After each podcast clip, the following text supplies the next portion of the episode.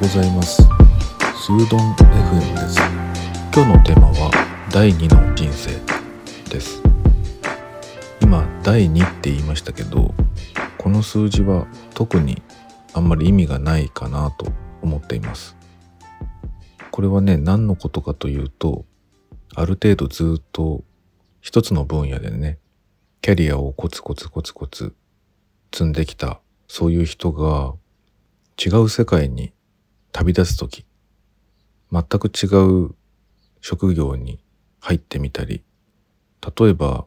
今までのキャリアを捨てて違う道に行ったりなんかそういう人たちがそういう選択が最近ちょっとちらほら聞くなと思ったのでそういうテーマを取り上げてみようかなと思いました。まあきっとね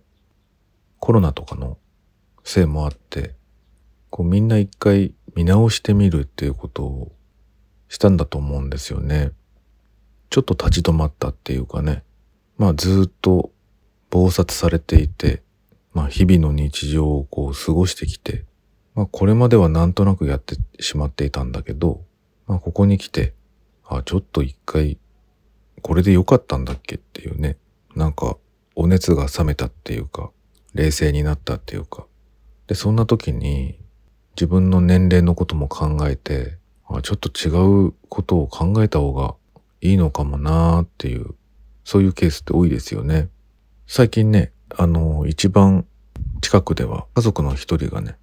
あの、ずっとお仕事をしていた企業を辞めたいって言い出して、で、その人にはね、まあその人にはねって言ってるけど家族だけど、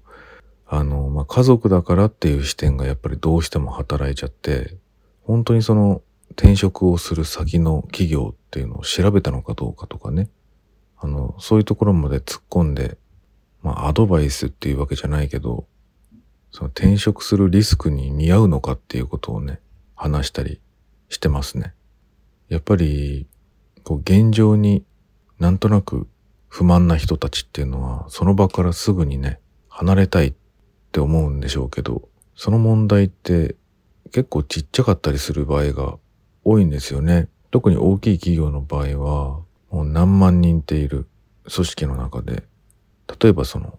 直属の上司がとかね、それってかなり個人的な問題なんで、そのためだけの問題で、その会社というか企業というかね、そこを離れてしまって本当にいいのだろうかとかね。で、どの会社に行っても多分問題ってありますよね。だから、その浮ついた気持ちで行っちゃうと、そっちの会社にも問題があったりして、なんか本末転倒になりかねないっていう、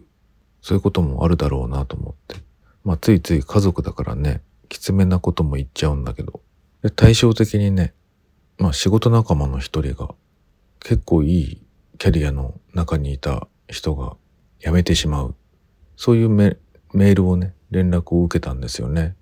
いわゆるまあご、ご挨拶っていうことですよね。じゃあその時に自分がどういう対応をしたかっていうと、まあちょっと素敵だなと思いましたね。なんか新しいことに挑戦して、まあこんなご時世ですけど、まあ海外に留学すると。ええー、と思いましたけど、まあいろんなリスクをとっても自分の人生の方を優先させて、なんか全く違うことをする。でもこう対極的に見れば、あの、分野は同じっていうね。勉強する分野は同じ。だからもう少し突き詰めた自分のための勉強をするっていう。で、びっくりするのはね、やっぱりこれが20代とかだったら全然びっくりしないんだけど、まあ40代とかね、そういう年齢になってある程度その組織の中では責任を任されている立場の人たちっていうか、それなりの役職の人たちが、そういう決断をするっていうのは結構すごいことだなって思うんですよね。だからね、まあ応援しちゃいましたね。単純にね。まあそれは関係性もあるし、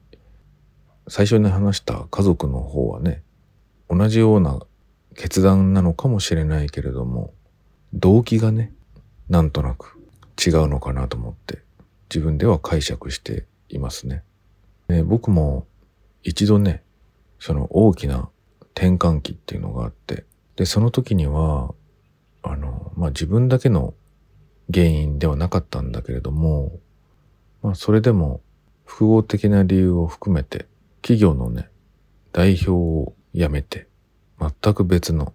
人の会社に入るっていうことを決断したことがあるんですよね。しかも全く別の分野。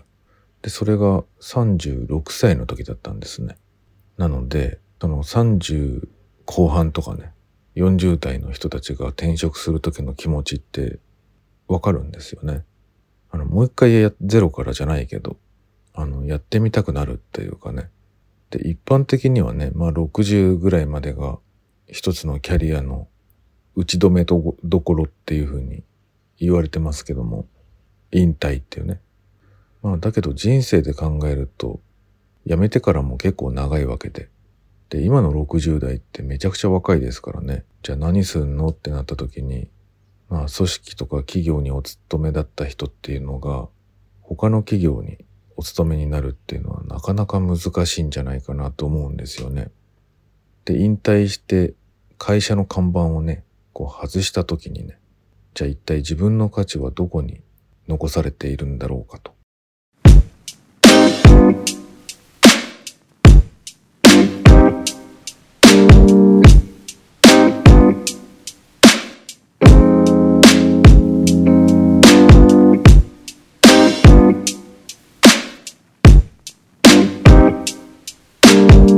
そういうのをね、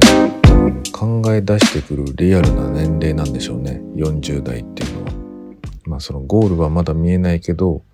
なんとなく見えてきそうだなみたいな。だからね、なんとなくその決断のシビアな気持ちっていうか、挑戦に対する真剣さっていうのもね、変わってくる気がするんですよね。まあもしかしたら遅いかもしれない。でもそれは結構やる気にもよるんじゃないかなと思ったりします。個人差がありますね。で、僕がね、そのキャリアを一旦打ち止めて違う就職をした時に新しい第二の人生を歩み始める時に、まあ、いくつかいろんな本を読んだんだけど、その中の一つにね、チキリンさん、あの、社会派ブロガーのチキリンさんが出してる本をね、一つ読んだことがあるんですね。で、その時は、まあ何気なくでもそういう本を選んでると思うんですけど、あの、そこに書かれていたことがね、印象的で、やっぱり人生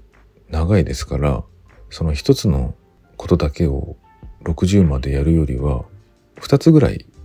全く違う人生を歩んだの方がね、面白いんじゃないかっていうね、そっちの方が得なんじゃないかっていうようなね、ことが書かれていて、うんうん、なるほどなと思ったこともありましたね。今その本のタイトルがど忘れしちゃったので、後でリンクを貼っておきたいと思います。はい、皆さんは今おいくつでこのコロナ禍で何を考えてますかね？はい、人によってはね、その第2じゃなくて第3だったり第4だったり、いろんな捉え方があると思うんですけど、まあ人生は長いし、まあ、いくつになってややり始めてもいいんじゃないかなって僕は思いますね。はい。今日は第2の人生のお話でした。